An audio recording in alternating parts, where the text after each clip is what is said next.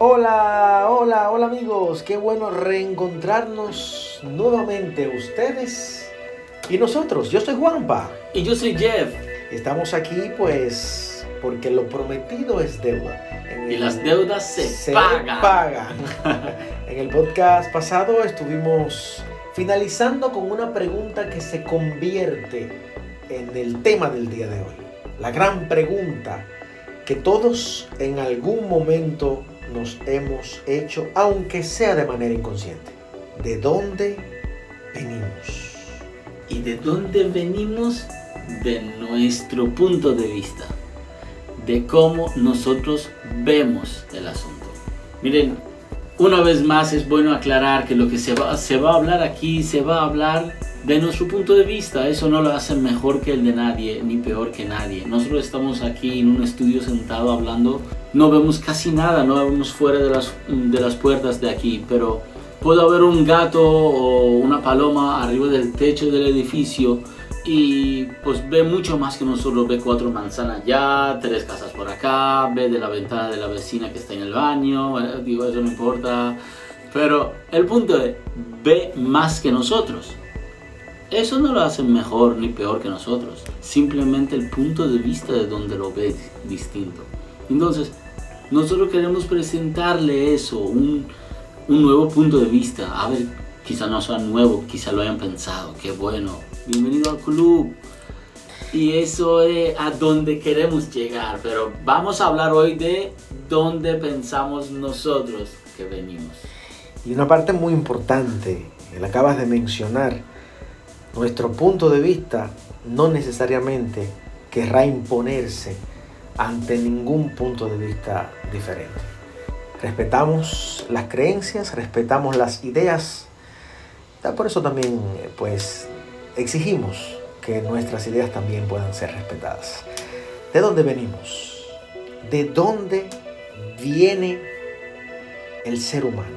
¿De dónde nace todo lo que nuestros ojos pueden ver? La pregunta es muy difícil y la respuesta fácil es, nos puso aquí Dios. Esa sería la respuesta más fácil. La respuesta... Aleluya, aleluya, aleluya. La respuesta de alguien que ejecutó una idea e introdujo ese, ese chip, esa bacteria de información. Qué fácil sería. Nos puso Dios aquí. Sí. ¿Ya? No hay más preguntas. Es que lo más, mira, lo más contagioso del mundo no es coronavirus, es una idea una idea cuando nace ya puede llegar a, ser eterno o no, o vivir por un tiempo entre mucha gente. Las ideas, creencias tan diferentes en la gente y es por eso. Las ideas son como los chismes, con lógicamente su estrecha diferencia. Un chisme quizás es alterado cada vez que la información pasa de un lugar a otro. Las ideas no, las ideas se transmiten de una forma eh, igual, aunque al final de cuentas cada quien y su propio contexto tenga un contexto diferente, pero es la misma idea. Entonces muchos muchos de nosotros nos hemos hecho esa pregunta y bien como dices, salimos por una respuesta fácil. Nos crearon. ¿Pero quién? Pero, pero ¿quién lo creó a él? Y esas preguntas siguen. Mira, nosotros nosotros eh, cuando dividimos el conocimiento, todo el conocimiento existente para el hombre, lo dividimos en tres partes, o sea, en el mundo del conocimiento, todo está dividido en tres partes. Una parte son las verdades, son cosas que están ahí, son cosas que existen y son demostrables. Mil veces tú tiras una manzana hacia arriba, viene hacia abajo. Así que eso es una ley, está ahí y es demostrable tenemos otro lado, un mundo totalmente contrario. Son cosas que lo llamamos mitologías, lo llamamos dioses paganos, lo llamamos muchísimas cosas. Pero es mundo de mitología. Son cosas que hemos demostrado que no existen. Eh, no tiene absolutamente nada que ver tú andar con una sombrilla debajo del techo de una casa. No tiene mala suerte ni nada de eso. Olvídense de eso. Entonces, son cosas que científicamente son demostrables de que no. Entonces, entre esos dos mundos, un mundo de cosas que sí y un mundo, y un mundo de cosas que no, nosotros viajamos a un tercer mundo. el mundo del medio de esas dos cosas. Ahí hay algo. Yo no tengo ninguna prueba para decirle a Juanpa que no, pero Juanpa no tiene ninguna prueba de demostrarme que sí. Entonces, para tú entrar en ese mundo necesitas algo. Vamos a inventar una palabra, le llamamos fe. Si tú tienes fe, tú crees en ese mundo mágico. The Magic World. Si no tienes fe, simplemente lo ves como muy interesante, como cuentos chinos para los niños, o sea, y está bien, es como si a un niño de 5 años, de 6 años dice, mira, Santa no existe y las galletas y la leche para tu papá que se levanta a las 3 de la mañana con Monchi, tú sabes. o sea, olvídate. Entonces, en ese mundo del medio, ese Magic Board, o tú lo crees o tú no lo crees, depende de ti. Aquí nosotros no tenemos ningún problema. Yo creo la creencia en, cada persona y lo que dice y, y lo respeto. Digo, vale, venga, ¿a ti qué te importa? Eh, la silla, quédate con la silla, la silla es tu Dios, tú crees en Él, te ayuda, yo respeto a la silla por ti. No hay ningún problema, pero tú respetas mi punto de vista de igual manera, no tengo ningún problema con, con ningún, ningún tipo de religión.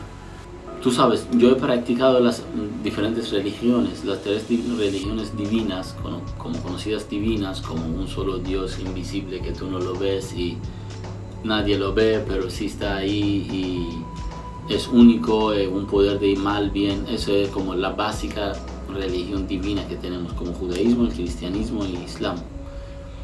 Yo los he practicado y te digo algo, yo nunca encontré el Magic Board personalmente, o sea, eh, para mí es súper interesante, he estado entregado, pero yo no estoy en ese mundo. Yo lo veo de cierto modo diferente, pero el conocimiento viene dividiéndose así. Ahora, adentro de ese mundo mágico, cuando nos metemos, ¿qué puede haber? Cualquier cosa. Recuérdense, es un mundo de mágico. Aquí todas mis conversaciones tienen una regla. La regla es lo que se aplica a ti, se aplica a mí y se aplica a todo el mundo. Para que podamos debatir como gente civilizada, tenemos que tener una ley, ley universal. Lo que se aplica a mí, se aplica a ti y se aplica a todo el mundo. Ahora, si tú quieres que yo crea en tus creencias, tú tienes que creer en las mías. Tú tienes que creer en las mías y en las de cualquier otra persona. Porque eso es lo que la lógica nos dice que tenemos que hacer. No es debatible. Tú, yo creo en lo tuyo, tú crees en lo mío. Si no, pues tenemos problemas. Venga. No tenemos problemas por esa misma razón. La gente no se quiere aceptarse uno al otro. Ahí se matan los cristianos a los cristianos. Después los musulmanes a los otros eh, raza o religión. después los judíos a estos. No, no, no, no joda. Siempre lo mismo. Es porque no nos podemos respetar. Entonces, yo digo, en este mundo cualquier cosa es válida. Yo en uno de mis viajes eh, fui, fui a un templo hindú. Había un señor, fleje, parado en arriba de un, de un templo que tenía como 80 escaleras que tuve que subir, no me gustan las escaleras. Y llegamos, todo eso era fila, había gente que de verdad estaba regresando, pues nosotros andábamos de turista. Yo andaba mirando y aprendiendo y el señor estaba allá y tenía como su pena afuera, así, al aire libre, súper feliz, alegre de vida.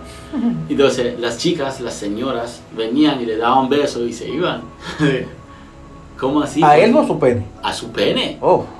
Entonces era porque era una actividad de que ellos así buscaban la fertilización y bla, bla, bla, bla, muchísimas vainas diferentes. Creencias. Creencias yo acepto. Y después el tipo se la pasó por, por una cubeta de agua y le daban agua a todo el mundo. yo, no bebía agua como por seis meses. Tenía trauma.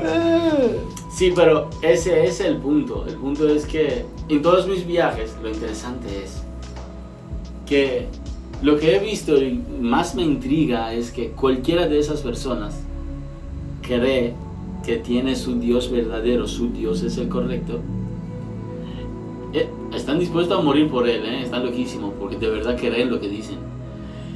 Y en cada país, en cada cultura y religión, yo he visto que sí, ellos dicen, este es lo correcto. Y sigue siendo un tema de, debate. Entonces, esa, esa, esas, y me sorprende. Esas creencias que, que pasan de ser eh, creencias regulares de una población X se distribuyen mucho más cuando hablamos de creencias por, por cultura. Por cultura.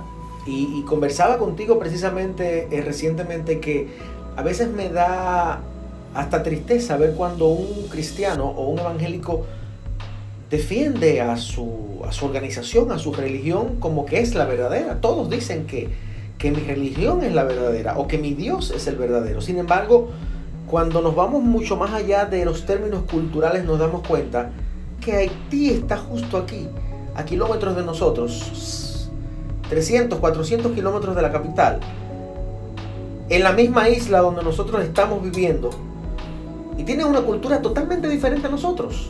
Entonces por eso nosotros decimos que ellos son malos o que son, o que son diabólicos. Pero quizás también ellos que practican su religión pensarán lo mismo de los que de este lado eh, creen en, otro Dios. Pero un poquito más allá, me voy al caso de Cuba que quizás por el comunismo no se permite esta organización religiosa en la isla, pero el 85-90% de los cubanos practican santería. Sin embargo, para los religiosos cristianos evangélicos, la santería es, es del diablo. Y como tan cerca de nosotros tenemos creencias y culturas diferentes precisamente por los rasgos culturales. Y, te, y te comentaba y, les comento a ustedes también que nos están escuchando, ¿qué pasaría si usted a su niño recién nacido le enseña que el jarrón dorado que usted tiene en la sala es Dios? Y ese niño que no sale de ese ambiente, de ese hogar, de esa casa, tiene todos los días que ir y agradecer a ese jarrón y a pedirle que puedas vivir en el interior de Él después que mueras. Yo les aseguro a ustedes que ese niño todos los días va a hacer eso y nadie le puede hablar en contra de su Dios el jarrón. Porque fue criado bajo ese que concepto. No a su jarrón, se siente mal. Claro. Se malísimo. Ah, no, pero no he rezado. Entonces ese mismo día sale a la calle se torpece con una piedra, se cae y se le rompe la mano, o sea, no tiene absolutamente nada que ver. Ah, tú viste, eso fue porque no rezaste hoy. Claro. Ya nace, nace una creencia. O, estabas enfermo y de, por X o por Y te sanas y bueno, eso fue porque le, rezaste al jarrón y el jarrón te sanó. Pero qué extraño que el jarrón no sana a otros. Mira, en, en África había tribus que ellos, eh, cuando, cuando, no llovía, cuando estaba sequía y todo el mundo estaba sequísimo, no hay agua para beber, comenzaban a bailar, hacían baile de lluvia. Entonces bailaban hasta que llovía. Entonces después decían, que bueno, llovió porque bailaban. Llovió, pero bro, tú tienes como un maldito mes bailando. Entonces como que y en algún momento va a llover. Pero debáteselo que loco, no tiene nada que ver. Si tú te hubieras dormido en tu casa, o sea, te hubieras deshidratado menos y la lluvia iba a venir como sea, pero tú no puedes ganar una conversación con ellos. Y ahí ustedes se preguntarán, pero el tema de este podcast es de dónde venimos. ¿Por qué Juan Payef hablan de esas cosas y no van al grano? Precisamente porque para poder entender esta gran pregunta tenemos que viajar viajar profundamente en otros mundos, en otras creencias, en otras culturas y darnos cuenta que ese viaje por los mundos, por los mundos de los conocimientos, es que nos llevan a nosotros a identificar nuestra creencia desde dónde venimos. Como dijimos al principio, una salida fácil para esa pregunta inquietante de un niño, de un joven, de un adulto sería, estamos aquí porque fuimos creados. ¿Cuál sería la otra explicación que tenga algo de lógica, que pelee directamente con esa teoría de la creación? Mira, tú dices esas ideas. Yo, yo cogía clase de filosofía con un profesor allá en Irán era un profesor súper único, o sea, estamos hablando de un país donde todo el mundo son religiosos, o sea, tú no ser religioso es algo hasta mal visto. tú ni siquiera puedes negar el hecho de que no existe Dios o tienes otra religión por la opresión religiosa. En un mundo tan así, apagado, como oprimido, yo tenía un profesor en la universidad que ese señor venía, mira, la universidad no quería saber de él, no le dejaban publicar nada, yo me acuerdo, sus, las cosas que él escribía entre nosotros éramos jóvenes, yo tenía que 17 años, 18 años, y las, los escritos de él nos llegaban así manuscrito y nosotros lo leíamos. Era una persona tan único, te quiero decir. Él daba una clase, él venía al curso con una caja de cigarrillo, dos cajas de cigarrillo, prendía el primero y comenzaba a hablar. Y terminaba de, de hablar, o sea, de fuego a fuego, iba con los cigarrillos y dejaba de hablar cuando terminaba todos sus cigarros. Imagínate una persona fumando cigarro en medio de una aula en una universidad en Irán hablando. Y que la universidad no le puede hacer nada, porque ya más, peor no le podían hacer. Y no lo podían votar por los, los, estudiantes. O sea, sus secciones se llenaban rapidísimo. Y había veces que él daba una materia, gente que no eran de su clase, se sentaba en el piso detrás de la puerta para escucharlo hablar. Una persona tan interesante. Yo, yo en la clase de él aprendí algo, o sea, nosotros, él, él decía, el tema del día es, digan las ideas más locas que les llegue a la mente de que por qué la humanidad, el hombre, inventó a Dios. Mm. Hay tantas ideas en mi mente de, ese día, cosas que escuchabas rarísimo, que, una raza extraterrestre nos puso hasta que hasta tuvimos la teoría, yo, la mía, aquel tiempo, fue, yo dije, quizás en algún punto en el futuro tenemos una guerra entre las razas o razas de la humanidad, o hay una gran guerra, y la única forma de tener soldados para esa guerra es dividirlos por la religión. Entonces ellos hicieron máquina de tiempo, volvieron atrás y introdujeron su religión desde la base para que para aquel día tengan soldados para sus guerras. O sea, cualquier idea que tú dabas en esa clase era válida. Y él, él lo primero que me dijo, me dijo, la religión, nos dijo, la religión es para los estúpidos. Algo así en esta aula. Sí, así claramente el tipo lo dijo. Y nos pareció tan chocante y comenzamos a debatirlo y yo personalmente me acerqué mucho a ese profesor y me ayudó con mi tesis. Y hablaba mucho con él. El punto, el punto de él, él dice que la religión es para los estúpidos porque el primer día le dijeron al primer hombre, al, al, primero que lo tuvieron que mentir, le dijeron, mira, no cojas este vaso, este Jeff. Pero el otro es como muy idiota y pregunta, ¿y, y si lo cojo qué? Ah, si lo coges, ¿qué te digo, bro? Eh, mira, si lo coges y hay alguien que te va a ver y te va a meter en un sitio que es fuego para siempre. El tipo piensa, el estúpido, ¿no? oh shit. ¿Y si no lo hago, qué? Ah, si no lo haces, ahora sí, él lo ve también. Si no lo haces, cuando te mueras, te vas para un sitio donde hay ríos de vino y vírgenes y miel y comida abundante. Ok, qué buena idea, pues válido, mira, yo no voy a coger eso aquí, lo voy a dejar aquí mismo. Él decía, ese primero fue idiota porque si simplemente fuera tan razonable e inteligente, como que entendiera que el hecho de coger el vaso de Jeff está mal y no lo hubiera hecho, no necesitaríamos inventarle un cuento de The Magic World y, y poder mantenerlo en control. Y eso es exactamente lo que nos pasa con todos, todo el mundo, están lo mismo, creen en algo y, ok, yo quiero en ti, iglesia. ¿Y qué tengo que hacer? Tú haces lo que yo digo. Ok, ¿dónde comienzo? Comienza dándome 10% de todo lo que ganas. ok, yo te lo pago. Y mientras tanto, haz ofrenda diario, meanwhile, porque tenemos que comer, no hay problema. ¿Qué más hago? Cualquier cosa viene y me lo preguntas a mí, yo te aconsejo a mi beneficio y tú no tienes derecho de preguntarlo porque lo dice Dios.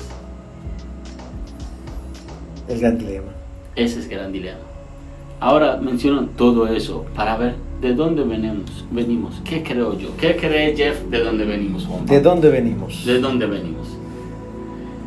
Yo creo, yo soy una persona bastante razonable, pienso lógica sobre cualquier otra cosa.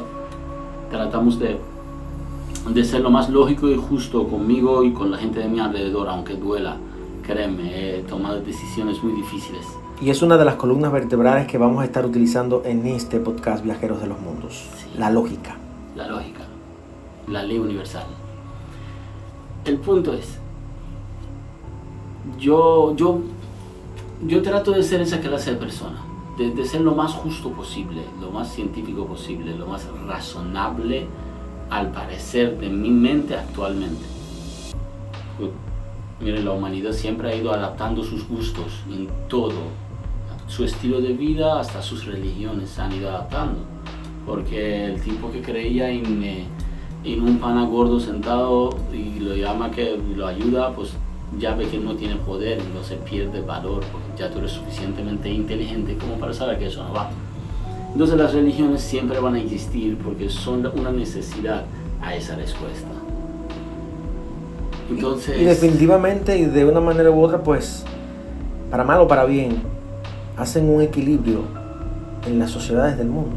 Sí, porque es que la religión de por sí como un, como un factor social no es malo no es malo porque es como lo impuesto. Los impuestos son malos, pero supuestamente son malos para ti, pero supuestamente tienen que hacerte la ciudad donde vives. Entonces hay algunas cosas que todo el mundo ha llegado a un acuerdo. Miren, no vamos a hacer eso.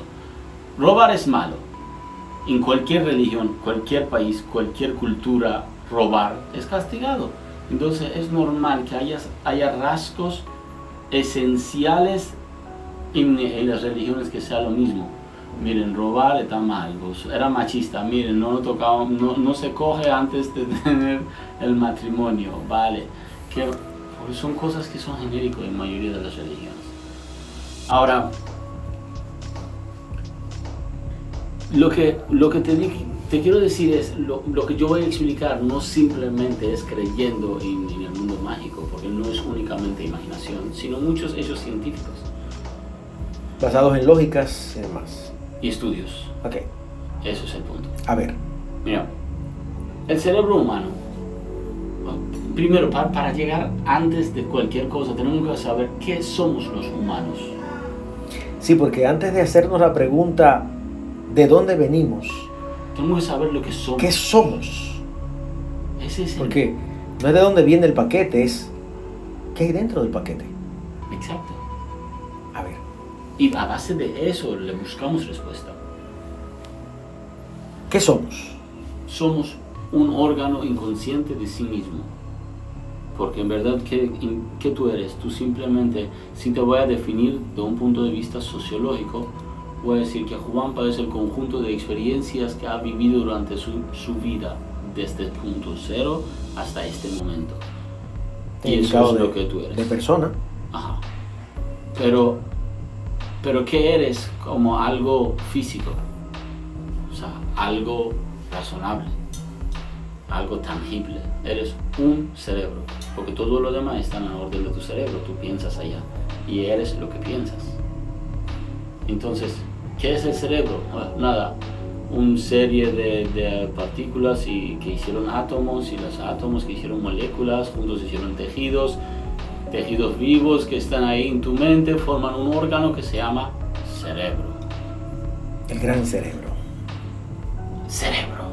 Ahora, ¿qué es el cerebro? El cerebro es... Eh, tú estás ahí adentro, pero el cerebro es un, un ser, de, por su cuenta, un órgano que ni siquiera es consciente de su propia existencia. Está haciendo su función todas tus funciones motoras y básicas están en tu cerebro, pero el cerebro de por sí ni siquiera sabe que existe, porque es un órgano y está haciendo su trabajo. No tiene un concepto propio. Por eso siempre, pero es a la vez inteligente y lo controla todo. No tiene un, un concepto propio, pero, pero sí consciente quizás.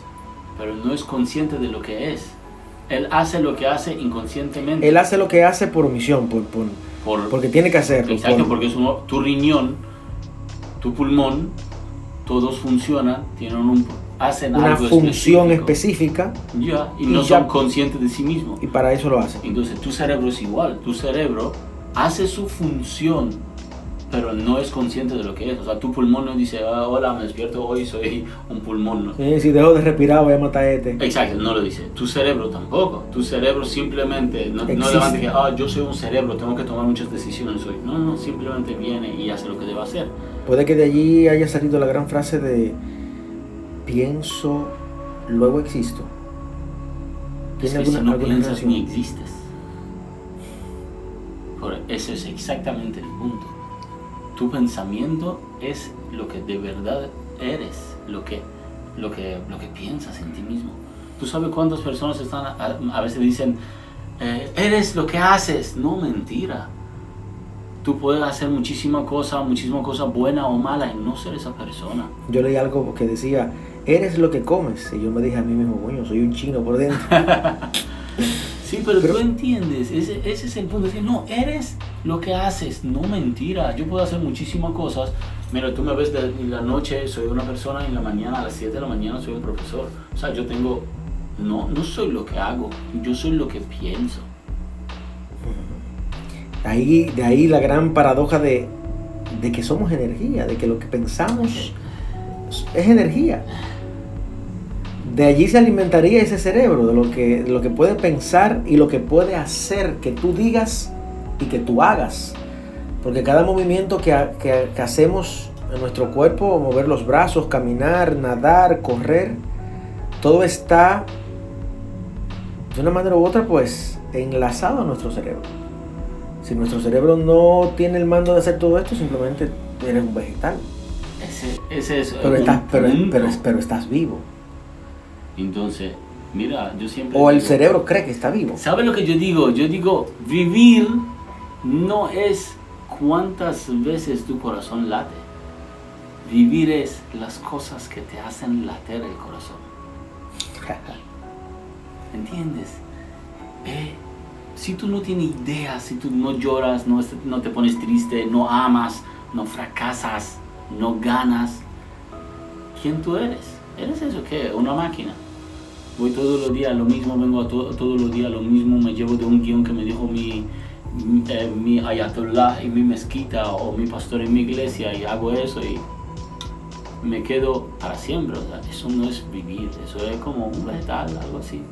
Sobrevi- Como- Sobrevivir. Yo creo que mi perra era más feliz, o sea, era un perrito súper feliz. Entonces la idea, la idea que, que estás introduciendo en, este, en esta conversación para llegar al punto final de, de, qué, de dónde venimos y partiendo del qué somos, puedo decir que más que un cuerpo completo somos cerebro. Sí, pero ¿qué es un cerebro? Acuérdate, siempre que queremos ver de dónde venimos, nos vamos atrás. Y por eso ahora hay muchas religiones y muchos cultos, gente que está hablando de que venimos del universo. Hay un pana que tiene una religión, dice que los extraterrestres nos pusieron aquí. Ah, válido tu punto de vista. Es una religión el pana. No, la idea no es eso. La, idea es como ver lo que hay. ¿Qué es el cerebro? El cerebro es, te dije, un, un tejido que al fin que tiene átomos, entonces está hecho de partículas subatómicas que están vibrando a la vez con todo el universo. Entonces tú eres parte del universo de por sí. Y eso, eso es algo que demostra, no es demostrable, ¿no? Pero es algo que eh, tiene muchas hipótesis científicas y teorías sobre ellos. Hay estudios incluso de grandes universidades a nivel mundial que, claro, la que está basado en eso. Pero claro, la teoría de cuerda es, es esto. Es la relación subparticular entre cosas, si lo quiero decir tan corto, en una oración. Ok. Entonces, ¿Cómo yo enlazo esto entonces con el hecho de que, por un lado, hay eh, la inducción a la creencia de que me crearon? Estoy aquí porque alguien me hizo. Y del Claro. otro lado, entonces, irme por la parte del cerebro. claro, es que aunque estés ahí en ese punto, tú puedes decir, ah, no, pero ah, para que las cosas llegaran a cierto punto, tú, alguien tiene que haber hecho alguna cosa. Debió iniciar por algo. por algo. Ok, Eh, hay respuestas fáciles, hay respuestas más complejas. Hay, cuando Darwin presentó su, su teoría de, de, evolución, la gente decía, pero, ah, no, pero tú estás, primero que tú estás loco. Y después de que va contra las creencias, la iglesia, esto, lo otro. Y todavía estamos viendo que cosas que, que Darwin había dicho, mire, tiene que haber una especie que hace tal cosa, porque hay una especie contraria. Entonces, si hay esto, hay lo otro.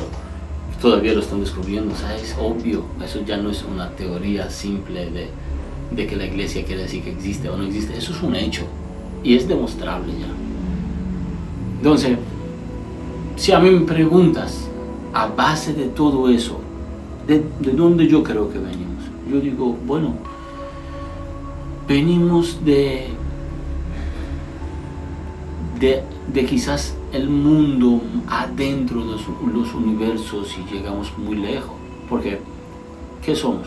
Somos una especie mamífero, caminamos en la Tierra, como nos hablamos, somos bastante avanzados a nivel de, ciencia y conocimiento, somos conscientes de nosotros, nosotros mismos, lo que no nos hace muy especial, la única diferencia es la cantidad de cosas que aprendemos comparado con otras especies. La mayoría de, su vida ellos lo pasan en su instinto, pero nosotros tenemos habilidad de aprender nuevas cosas y, y transmitirlo a siguientes generaciones. Por eso hemos triunfado en este, en este planeta. No es nada especial, no somos tan especial que digamos. Eh, cuando, cuando lo ves así y vas en la teoría de evolución atrás y tú llegas aquí a este animal, a otro animal, a este mamífero, a otro tipo de animal, vas atrás, vas adentro de los océanos antes de que la tierra sea habitable. Adentro del fondo de los océanos hay, hay que, los primeros seres vivos que se llaman Amid, ¿no? Algo así, los nombres no se van a bien. Pero el punto es, tenemos a ellos allá abajo en el fondo, que son los primeros seres vivos. Entonces, la teoría evolucionamos a partir de eso, pero ¿quién puso eso primero ahí? ¿Cómo llegó eso ahí? Ajá, ese es el punto. Porque por eso la pregunta es infinita. La pregunta es infinita porque tú dices, no, eh, nos puso aquí Dios. Ok, ¿y quién puso tu Dios ahí? Y dice, eh, el papá de espérate, la, la misma ley, la ley universal, lo que se aplica a ti, se aplica a mí. Si tú me estás diciendo que en este experimento nosotros estamos aquí porque alguien nos creó, significa cada cosa necesita un creador. Ahora, eso ya es una ley universal. Cada cosa necesita un creador, según tú. Ahora, tú me dices, pero nos creó un Dios. Yo digo, ok, ahora, ¿quién lo creó a él? La misma regla. Tiene que tener un creador. ¿Y quién es el creador de tu creador, de tu creador, de Y sigues preguntando y nunca llegas a ningún sitio. Lo mismo pasa con, con lo mío. Tú llegas a, a este ser vivo. Y en este caso la ciencia se nos ha facilitado con muchísimas teorías Dicen que hace 4.500 millones de años cuando la Tierra comenzó a consolidarse, después aparecen las aguas por enfriamiento y por meteoritos y bla, bla, bla. Y en el fondo del océano se crea un ambiente favorable como para que algunos elementos se reaccionen juntos a base de la energía que recibían de nuestra estrella joven, mucho más joven que ahora. Y ellos comenzaron con energía solar, pues mueven válido, yo lo entiendo, eso está bien. Y esa energía solar ellos mueven, mueven, mueven, casi tienen vida, después se combinan, algunos comienzan a alimentarse a algunos otros, pero ellos mayormente están en el fondo del océano, recibiendo, como quien dice, o sea, están en el océano recibiendo luz solar, emitiendo oxígeno. Que una gran parte de, de nuestro ozono viene del oxígeno que emitieron esos seres porque ellos emitían, son como, micro, como microplánctons. Ellos reciben la luz solar, hacen fotosíntesis y emiten odo. Y ese odo en el, la atmósfera se juntaron juntos y hicieron reacciones químicas, hicieron el otro que el ozono, que hizo que la vida sea favorable en la Tierra, o sea, parte seco. Porque al haber ozono, el vapor del agua, comenzamos a tener ciclos y movimientos, y de ahí mismo vienen derivándose todos los seres vivos tú vienes y revisas eh, el ADN del hombre con, con mono, con un tipo de chimpancé más parecido, no sé cómo le dicen en español. Es como 96% parecido, 98% parecido, algo así. Es 1% la diferencia. El ADN. Y mira ese 1% cuánta diferencia ha generado un pequeño cambio en el ADN. De que nos hace que el mono más inteligente del mundo puede hablar que idioma de señas, un chimpancé. Okay y el humano más inteligente del mundo, eh, no sé quién, Stephen Hawking, entiende que es un hoyo negro y no, no se le explica. Entonces, así mismo puede haber otra especie en algún otro punto con un por ciento salto genético mayor que, nosotros. Y puede que entiendan la cuarta dimensión como nosotros entendemos. Y, y, más profundo aún el hecho de que muchas de las personas que escuchan este, esta conversación también se hacen sus, sus análisis de lo que estamos diciendo y, pueden tener un criterio diferente. Porque al igual que el criterio o la teoría de la creación, también está el criterio y la teoría de la evolución. Pero como Jeff menciona, todo principio debe partir de un principio. Todo tiene que tener un inicio. Está muy lejos ese, ese inicio o ese principio para que nosotros lo entendamos existe la posibilidad de que hayamos venido simplemente de la creación o de la evolución. Pero además de estas dos teorías, ¿qué otra teoría podría encajar en todo eso? Dame, explicarte algo del, del cerebro, a todito del cerebro. El cerebro, como vimos, es un órgano es un órgano súper hábil, su función es funcionar de esa manera, está diseñado para eso. Pero con, con, todo lo que puede pensar un cerebro, con todo lo que puede imaginar un cerebro, tiene limitaciones. Es, es limitante hacia dos cosas, hacia el tiempo y hacia el espacio. Significa al mismo tiempo no tiene no, no, puede, no puede estar en dos lugares diferentes. ¿Entiendes? O sea, same time, not two different places. Y eso es un limitante muy grande para un ser tan poderoso. Entonces comienza, y es lógico, porque todo lo piensa lógicamente, sin interés alguno, su función es pensar. Los órganos lógicos necesitan respuestas lógicas se aplica, ¿no? Cualquier cosa lógica tiene una respuesta lógica.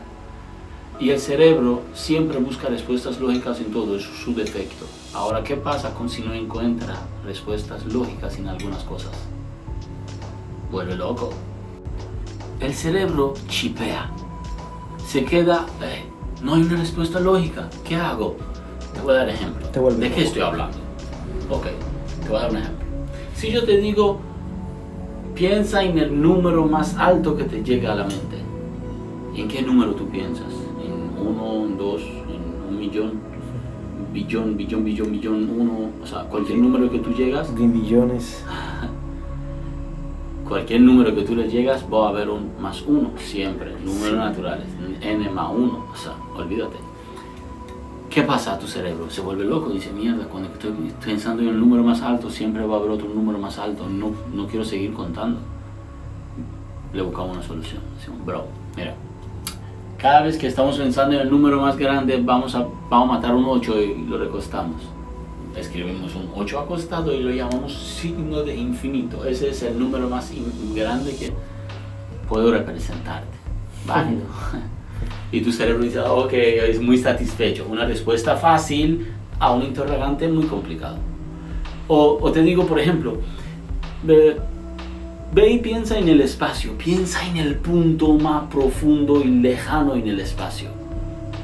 Y tú vas pensando, digo, bueno, por un momento en el cohete que va a construir el eh, Elon Musk y voy a llegar a Marte, eso es lo más viejo que... No, yo, yo voy a seguir Voyager Voyager 1 salió de órbita del sistema solar. Entonces, esos son más lejos que puedes llegar, no puedes llegar mucho más lejos. Esos son objetos más lejos. puedes llegar mucho más lejos de no que yo voy a llegar hasta el centro de mi galaxia, no me voy a galaxia Andrómeda, la, la vecina para visitar, ah, pero hay otra galaxia, hay otra galaxia, y más grande, y más grande, y más grande. Tú sigues pensando, ¿y hasta dónde vas a llegar? ¿Hasta dónde la ciencia nos lo explica? Y hasta donde lleguemos siempre va a haber un Maya. Exacto, entonces lo llamamos, miren, nosotros pensamos que el universo es así, es una red que así, así, así, así, así, pero nosotros vamos a ponerle un límite para que entendamos qué está pasando. Lo llamamos universo observable. Significa una línea de 14.500 millones de años luz alrededor de nosotros, un radio, ese es el universo observable para nosotros porque la edad del universo ha permitido que las partículas de luz de esas estrellas y objetos espaciales puedan llegar hacia, hasta nosotros. No sabemos lo que hay más allá, me imagino que hay más universo y el universo sigue. Y si puede ser súper grande y si en algún punto se acaba y tengo que imaginarme un punto de acabarse, me imagino que se acabó y comienza un mundo igual paralelo, o sea, llega un multiverso ya ni siquiera hablamos de universo. Entonces yo pienso hasta allá. Pero el punto es, si tú vas más allá y más allá y más allá y digamos que llegamos a Big Bang y todo eso, ¿qué es Big Bang? Ah, son dos partículas que estaban allá, colisionaron uno con el otro y todo nació a partir de esa colisión repentinamente. Bueno, puede ser. Pero si tú me preguntas, ¿quién puso esas dos partículas allá en primer lugar? ¿Cómo nacieron esas partículas? No te lo puedo responder. Lo mismo que pasaba con Dios. Si tu Dios tiene un creador, su creador tiene que tener un creador. Entonces aquí pasa lo mismo. Llegamos a un punto que no hay más respuestas.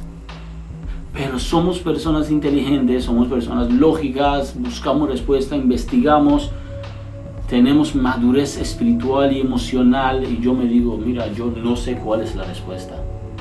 No sé de dónde viene esas dos partículas, pero estoy buscando la respuesta y soy bastante maduro como para poder vivir sin saber la respuesta de esa pregunta. Y ahí está la diferencia entre las personas que aceptan una idea fácil, y que locamente cuerdos aceptamos esa idea fácil y otras que quizás no encuentran están patinando, como decimos popularmente, en la misma idea y llegan a convertirse en locos, como la sociedad lo ve. Entonces eso me voy a mucho más allá de, las teorías también de la plasticidad del cerebro. El hecho de que tu cerebro puede expandirse en conocimiento hasta donde tú lo forces a, buscarlo. Hay una, hay una, una idea que ha sido incluso probada científicamente y es el hecho de que el cerebro es hasta medio aragán, porque el cerebro disfruta, todos lo disfrutamos, así, así me, hace, me hace entender lo que te estoy diciendo, el cerebro disfruta el placer. Por eso el cerebro va siempre a querer el placer que el dolor. Y tú lo puedes eh, visualizar fácilmente en lo siguiente. Cuando tú te levantas a las 3, 4, a las 4, 4 y media de la mañana para ir al gimnasio, tu cerebro no quiere que tú vayas al gimnasio. Ah, yo, el mío tampoco. Ni mi cuerpo quiere. Tu cerebro no quiere porque para tu cerebro no es placentero. Puede llegar un momento en que quizás eh, lo hayas hecho tanto que el cerebro se acostumbre a una manera tal de que te lo acepte. Es que no es ni siquiera el cerebro, si tú lo haces tanto fisiológicamente, vuelves adicto a las hormonas que se producen en tu cuerpo durante el ejercicio y lo sigues haciendo. Se convierte en un hábito. Sin embargo, al cerebro le interesa mucho más el placer. Por eso el cerebro siempre va a estar dispuesto al placer y al sexo. Mira, el, cerebro quiere ser feliz. Mira, lo que tú dices... Mejor traducido de ahí, se daña. Pues, mira, Epicuro dice, la felicidad. La felicidad es hacer lo que te causa placer. Ahí viene el término de los hedonistas. O sea, lo que te causa placer. Y si quieres ser feliz, pues evita cosas que te causan dolor. Yo, yo, yo tengo una, una, una, una frase que me, me, define como persona. La voy a, a comentar con ustedes ahora y la van a escuchar en otros encuentros, en otros podcasts, porque me encanta. Y es que yo entiendo que esa vida puede, puede traducirse en pasado, presente y futuro. El pasado ya pasó. Es tan pasado que incluso lo que estoy diciendo ahora se convierte en pasado. El futuro no existe, el futuro tú lo creas con lo que tú haces en el presente. Entonces el presente es tu vida. Haz lo que quieras hacer, siempre y cuando, desde mi punto de vista, no te haga daño ni le haga daño a los demás. Si tú quieres tomarte una cerveza y no te hace daño, no me hace daño a mí, no me importa que te la tomes, tómatela. Ahora, no tomes una decisión por otro, no salgas con una pistola a matar a gente en la calle que ni siquiera tiene idea de, de tus intenciones. Entonces, al final de cuentas, vive tu presente y entiende que tu futuro inmediato depende directamente de lo que tú hagas en el presente. Si yo quiero que en mi futuro sea que voy a estar con una borrachera del carajo, sencillo. Vamos a buscar una botella de ron y vamos a beberla. Pero lo elegí yo. Lo acepté yo, lo quise yo. Lo hiciste. Lo, hice, lo hice yo. Y si pasa algo, consecuencias. Claro. De ahí. Con cojones. Con los mismos cojones que lo hiciste la primera vez. De ahí la ley universal del libre albedrío. Haga lo que usted quiera hacer. Pero después usted tendrá que tener ciertas consecuencias. Entonces esa gran pregunta de dónde venimos es un asunto muy interno, muy individual y que va mucho, mucho más allá de las paredes que le ponemos a nuestro cerebro para que se sienta cómodo en un ambiente X. Porque si le abrimos una puerta de esas paredes que pusimos alrededor de nuestro cerebro, entonces empezará a buscar ese último número, ese último o primer ser viviente para saber entonces realmente qué somos y es la pregunta de dónde venimos y hacia dónde vamos. Gracias, gracias por estar con nosotros. Gracias, Jeff. Gracias a todos los amables gracias a espectadores que están ahí y que se han quedado ahí. Y no solamente gracias a ustedes que nos escuchan, también gracias por compartir esto con sus amigos.